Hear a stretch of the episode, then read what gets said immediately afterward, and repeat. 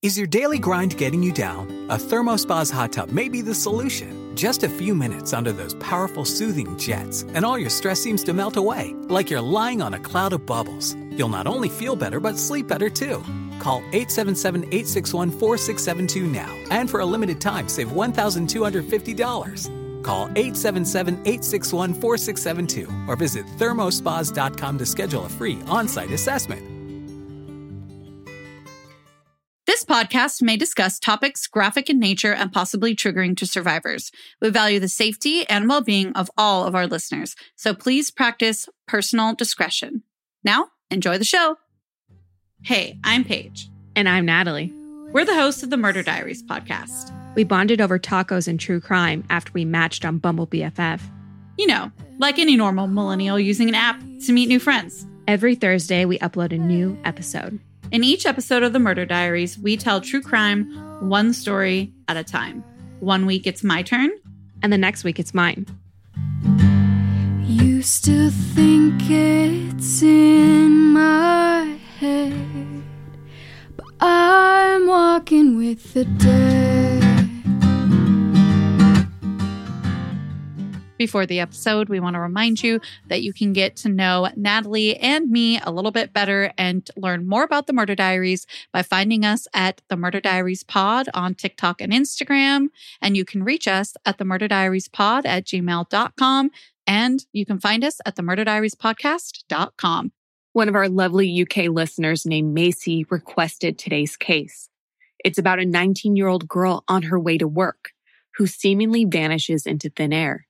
One minute she's captured on CCTV and the next she's gone. That was three years ago. Law enforcement and her family refuse to give up their search, but the passage of time has yielded very few leads and no answers, leaving just as many questions as the day of her disappearance. We want to state for this episode that it is still active. So the current call to action is for anyone who knows something, who heard something to come forward. We certainly hope that we are doing our part and helping by sharing today. This is the story of Leah Croucher. February 15th, 2019 starts like any other Friday at the Croucher family home, located in Emerson Valley, Milton Keynes, which is about 50 miles outside of London. Leah wakes up around 7:30 and goes through her morning routine. She opens the blinds, makes her bed, and gets dressed. She opts for black high top Converse sneakers, black skinny jeans, a gray hoodie with Stuart B. Taekwondo printed in bold on the back, a black coat on top of that, and a quilted black backpack. I and I am sure many of our listeners are wondering what the deal is with the Taekwondo sweatshirt. That's just not a type of sweatshirt that you typically see a lot of people wearing. I'm so glad you brought that up. Leah actually studied Taekwondo alongside her brother and father for many, many years, and they often competed internationally. There are multiple photos of the three of them proudly posing in their dobaks with black belts of multiple degrees, so I'll be sure to include one of these photos in our Instagram post. Overall, Leah's outfit is a cozy and comfortable ensemble. It's perfect for a chilly February morning, especially when there's still snow on the ground like there was on this day. Besides Leah, the house is quiet. That's because she's the only one home as her parents, Claire and John Croucher, have already left for work, and her two older siblings, Hayden and Jade, no longer live there. Leah's actively saving money because she plans to follow in her siblings' footsteps and get an apartment with a friend in the very near future. She's excited for the independence an apartment would give while still soaking in all of the quality family time that living at home affords her. After all, the Croucher family seems to have been exceptionally close. Her siblings Hayden and Jade adored their baby sister and were always very protective of her. Now that she's ready, she heads out the door 30 minutes later at 8 a.m., beginning the two mile trek to work. Leah walked to work most mornings. So again, this is a typical Friday for her. And according to her mother, Claire, Leah often varied her 30 to 40 minute route in an effort to stay safe, you know, not be predictable to anyone that may be laying in wait for her to walk a certain way. especially given the fact that 25% of Milton Keynes consists of woodland. You just never know who could be hiding out there. Investigators later verified that Leah did in fact take a different route to work than the one she did the previous day, February 14th or Valentine's Day, thus confirming her mother's information. According to them, February 14th, she walked down Dulverton Drive and along Luxburg Drive under H7 Chaffron Way. Then she took a combination of Faraday Drive and the adjacent roadways through Shenley Lodge and into Knowlhill. Changing up your walking routes and when you walk those routes is literally one of the most common things that we see as true crime consumers. Even law enforcement touts it as a really important piece, especially for women. So if Leah didn't walk the same route as the day before, which route did she take on the 15th? And how do investigators know? Fortunately, there was CCTV footage and it captured Leah in route twice that morning. The first instance is at 8.07 a.m. on Lee Hill, and it's pretty close to her home. She's captured on the screen for five seconds at most. It's so fast. If you blink, you'll probably miss her speed walking across the screen and past a parked white sedan in the corner. The second and final confirmed CCTV footage shows Leah walking down Buzzacott Lane in Furzton. It's still pretty far from work, about a mile and a half, and it's nine minutes later at 816. Her hands are in her coat's front pockets as she walks by a hedge, and she's not going quite as fast as that first clip, but she still has a pretty good speed to her walk. 14 minutes later at 8:30 a.m. marks the last activity on her phone. And then 4 minutes after that at 8:34 a.m., Leah's cell phone turns off for the last time. 9 a.m. rolls around and Leah never arrives at the finance company she worked at as an office assistant. Her employer calls her, but those calls go unanswered, which makes sense because we now know her phone was turned off at that point. The boss contacts Leah's parents, John and Claire, at the end of the workday, informing them that she never showed up for work and hadn't called in sick either. He was worried. After the call, John and Claire looked to their phones to check Leah's location, which she'd openly shared with her family, and their hearts sank when they discovered that she had turned off the GPS location on her phone the day before on Valentine's Day for the first time ever. They want to know why did she do that? Nobody but Leah knows. They then race to Leah's bedroom, hoping that all of this was just some big misunderstanding that Leah was in her room and hadn't gone into work that day for whatever reason. But when they enter her bedroom, they don't find Leah. Instead, they see Leah's room perfectly put together, the way she left it every morning. The curtains are open. Her bed is made. Nothing appears out of place, and it's clear Leah never returned home after leaving. They then call Leah themselves, but their calls also go unanswered. John and Claire come to the realization that something is terribly wrong, as they're now living every parent's worst nightmare their child is missing. Claire reports Leah's disappearance to local authorities while John begins searching for his teenage daughter. Not long after the missing persons report is made, the investigation into Leah's disappearance officially begins. Law enforcement springs into action with all efforts led by Detective Chief Inspector Andy Howard. The community also bands together to aid in the search. Missing posters litter the area with the words, quote, have you seen Leah, unquote printed in large red letters accompanied by three photos of Leah. The first with her hair down, the second photo with her hair in a bun, and the third photo with Leah wearing black framed glasses. Leah is described on the flyers as white, 5'2 of slim build with below shoulder length brown hair. Local news programs do their part and broadcast Leah's disappearance, resulting in three witnesses coming forward to report seeing a woman who fit Leah's description. They say that this woman was by Lake Furzton between 9:30 a.m. and 11:15 a.m., hours after she was supposed to have arrived at work. And now, word about some of our podcast friends. The first eyewitness claims to have seen the distracted woman texting on her phone. The second and third witnesses were together and they claim to have seen Leah or the woman they suspect to be Leah between 10 a.m. and 10:15 a.m. around a sports pavilion in that same area. Except they say that the woman was angry and crying. They further claim to have seen the woman that they suspect to be Leah 20 minutes later, but this time the woman was calmer, speaking to someone on the phone. Unfortunately, these sightings can't be verified. We all know that eyewitness accounts are highly flawed. And if this woman is actually Leah, then it calls into question the eyewitnesses' accounts of the woman using a cell phone. Remember what I mentioned earlier. Phone records show that Leah's phone was turned off at 8:34 a.m., hours before this supposedly took place. However, to play devil's advocate, the answer to that could be simple. There's always the possibility of her having a second phone, which the family publicly questions years after her disappearance.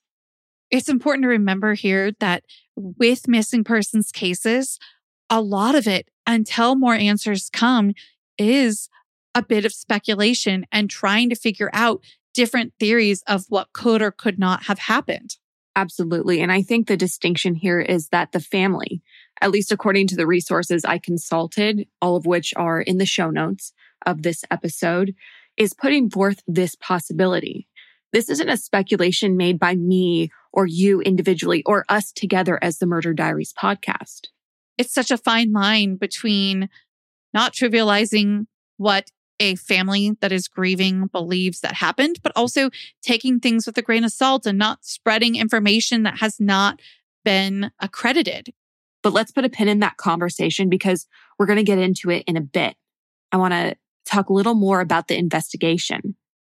Investigators review upwards of 1200 hours of CCTV, which is how they found the confirmed footage of Leah that I mentioned at the top of the episode at 807 on Lee Hill and nine minutes later at 816 walking down Buzzacott Lane in Furzton.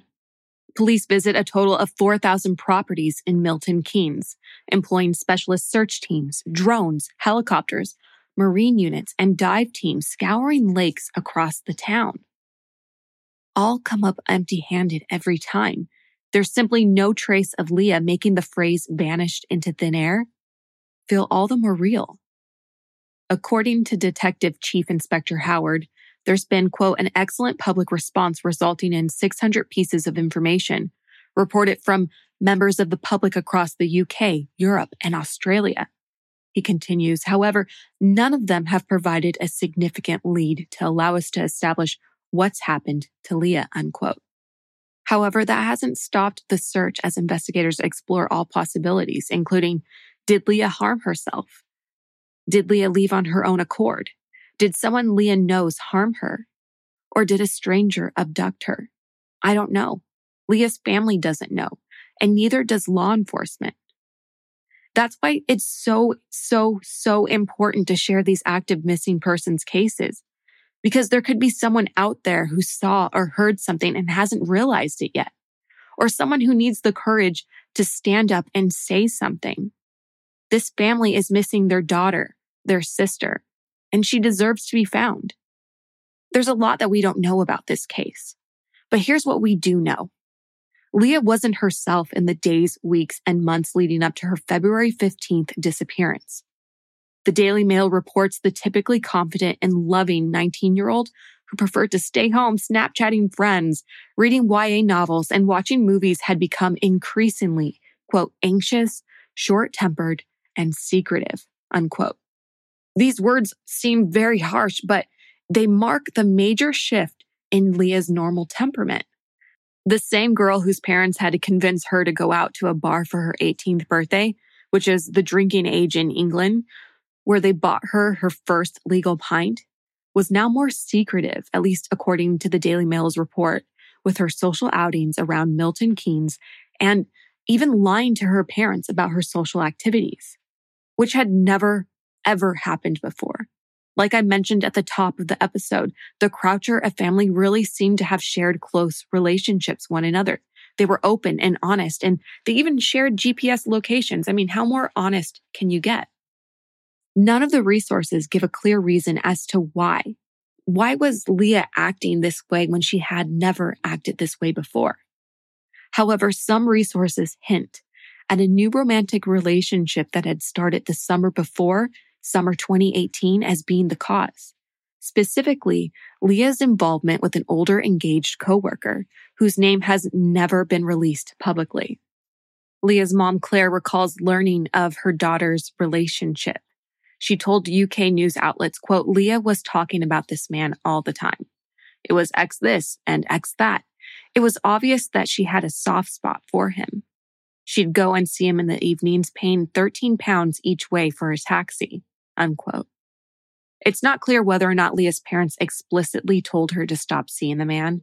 I mean, Leah's an adult at 19 years old, and John and Claire Croucher don't seem to be the type of parents who are overbearing and tell her what to do. However, her mom, Claire, acknowledges that she strongly warned against the pairing, worried that her daughter would be left heartbroken, something that no parent wants their child to experience. Leah's mom, Claire, is also quoted as saying, quote, I remember saying to Leah, don't you go falling for him. He will never be yours, unquote. Her parents were soon relieved when Leah informed them that she had ended the relationship months prior to her disappearance. At least that's what she told them. I say that because Leah's secretive outings continued despite supposedly having broken up with the man. According to The Sun, a UK publication, Leah claimed to have booked a hotel room at Jury's Inn Central Milton Keynes on February 3, 2019. It was a little under two weeks before her disappearance. She told her parents she planned for a night out with two girlfriends, but her bank statement shows she booked a room at the Travelodge instead. And when investigators later questioned those two friends about the evening, the girls admitted they hadn't been with Leah that night. So who did Leah meet at the Travelodge on February 3rd? We don't know. But authorities would love to find out because maybe, just maybe it could help shed light on what happened to Leah. Then on February 14th, 2019, the day before Leah's disappearance, she turned off her location services on her phone as she walked home from work. She arrived home at 545, which was normal, and she changed into joggers and a long sleeve shirt before telling her family that she was going to see a friend. She was gone for an hour and 15 minutes from 6 p.m. to 7.15. When she returned home, the rest of her night resumed as normal and nothing raised her parents' concern. Her parents last saw her when she went to bed at 10 p.m. and her mother, Claire, remembers that it was the last time she ever got to tell her daughter goodnight. Investigators would later find out that Leah never met the friend that she had told her parents she was meeting. So who did she meet? Again, we don't know.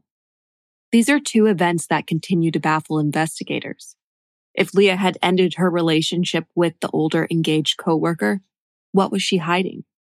And if that relationship had been reignited or a new relationship had taken its place, there'd be proof of it, right? At least that's what the Croucher family believes and why they believe Leah may have had a secret phone.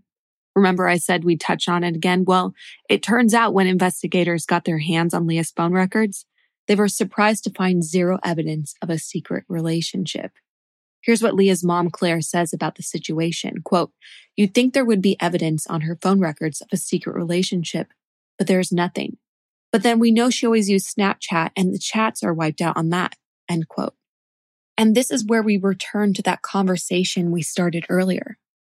If the eyewitnesses are to be believed that they saw Leah on the phone by the Furzton Lake, then it's a real possibility she may have had a second secret phone that no one knew about. Before we get any further, it's also essential to note that police do not suspect Leah's ex-boyfriend. They have interviewed him and confirmed he has an alibi for the time that Leah went missing. So why am I mentioning him at all? Well, whether he's involved in Leah's disappearance or not, he's still part of her story. In fact, he's even part of Hayden's story as well. It turns out that Leah's older brother Hayden threatened the man after Leah vanished, sending him a constant stream of abusive texts between February 1st and April 30th. The ex-boyfriend became so worried for his safety that he eventually informed authorities who arrested Hayden and brought him before Aylesbury Crown Court Judge Francis Sheridan. The judge granted the ex-boyfriend a restraining order preventing Hayden from approaching within 25 meters of Leah's ex. The judge also acknowledged the heartbreaking situation Hayden and the rest of the Croucher family had found themselves in. MK Citizen reports Judge Sheridan made the following statement at the trial. Quote, the police have fully investigated the person you suspected. There is at this stage nothing to support those suspicions. Can I plead with you to behave so that police can complete this investigation? I would love to say with a happy ending, but I simply do not know. She is missing. I cannot go into details of the police investigation, but can tell you it is being controlled at a very high level.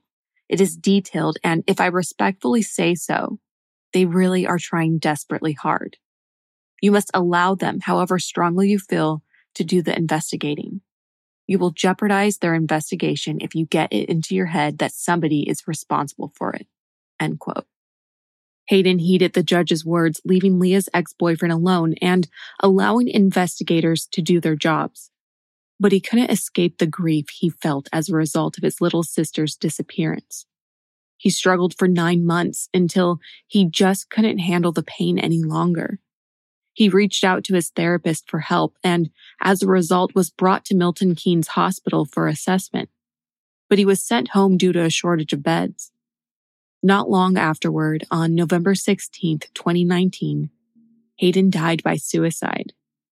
He was only 24 years old. In the three years since Leah went missing, there's been no contact, no additional confirmed sightings, no financial transactions, no social media, and no phone activity. But investigators refused to give up on Leah and the Croucher family. When the traditional investigative routes failed to deliver leads, investigators employed untraditional tactics. They liaised with local community groups and online forums, and one in particular.